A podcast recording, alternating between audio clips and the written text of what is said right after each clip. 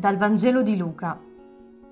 Avvenne che un sabato Gesù si recò a casa di uno dei capi dei farisei per pranzare ed essi stavano a osservarlo.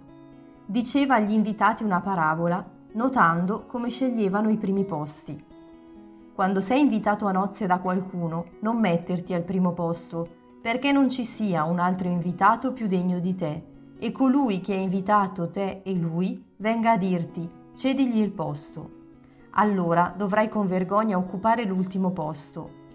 Invece, quando sei invitato, va a metterti all'ultimo posto, perché quando viene colui che ti ha invitato ti dica, amico, vieni più avanti. Allora ne avrai onore davanti a tutti i commensali, perché chiunque si esalta sarà umiliato e chi si umilia sarà esaltato. Disse poi a colui che l'aveva invitato, quando offri un pranzo o una cena, non invitare i tuoi amici né i tuoi fratelli, né i tuoi parenti, né i ricchi vicini, perché a loro volta non ti invitino anch'essi e tu abbia il contraccambio. Al contrario, quando offri un banchetto, invita poveri, storpi, zoppi, ciechi, e sarai beato, perché non hanno da ricambiarti. Riceverai infatti la tua ricompensa alla risurrezione dei giusti.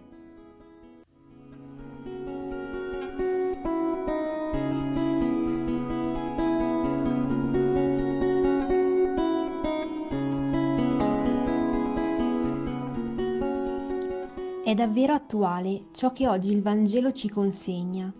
Infatti, è dentro di noi la tendenza a voler primeggiare, il bisogno di essere riconosciuti, l'agire sempre per il proprio tornaconto. La gratuità, intesa come dare senza aspettarsi nulla, ma proprio nulla in cambio, è sempre più difficile da adottare come stile per chi vive in una società del baratto. Do ut des. Do perché tu dia a tua volta ci ricorda il diritto degli antichi latini. Per quanto ci possiamo sforzare, il tarlo dell'aspettarci sempre un seppur minimo contraccambio, fosse anche solo la gratitudine, per ciò che facciamo, ci rode sempre dentro. Gesù ci invita ad essere liberi da questa tentazione e anche da noi stessi, dare senza aspettarsi nessuna ricompensa. A chi sappiamo non potrà mai ricambiare, diventa donare, farsi dono perché il dono non richiede mai il contraccambio, come è stato per lui quando sulla croce ha fatto dono di tutto se stesso a noi che non potremo mai ricambiare. Solo così possono rigenerarsi i nostri rapporti, spesso malati di interesse, di superbia e, pre- e prevaricazione, della pretesa di essere sempre noi al primo posto.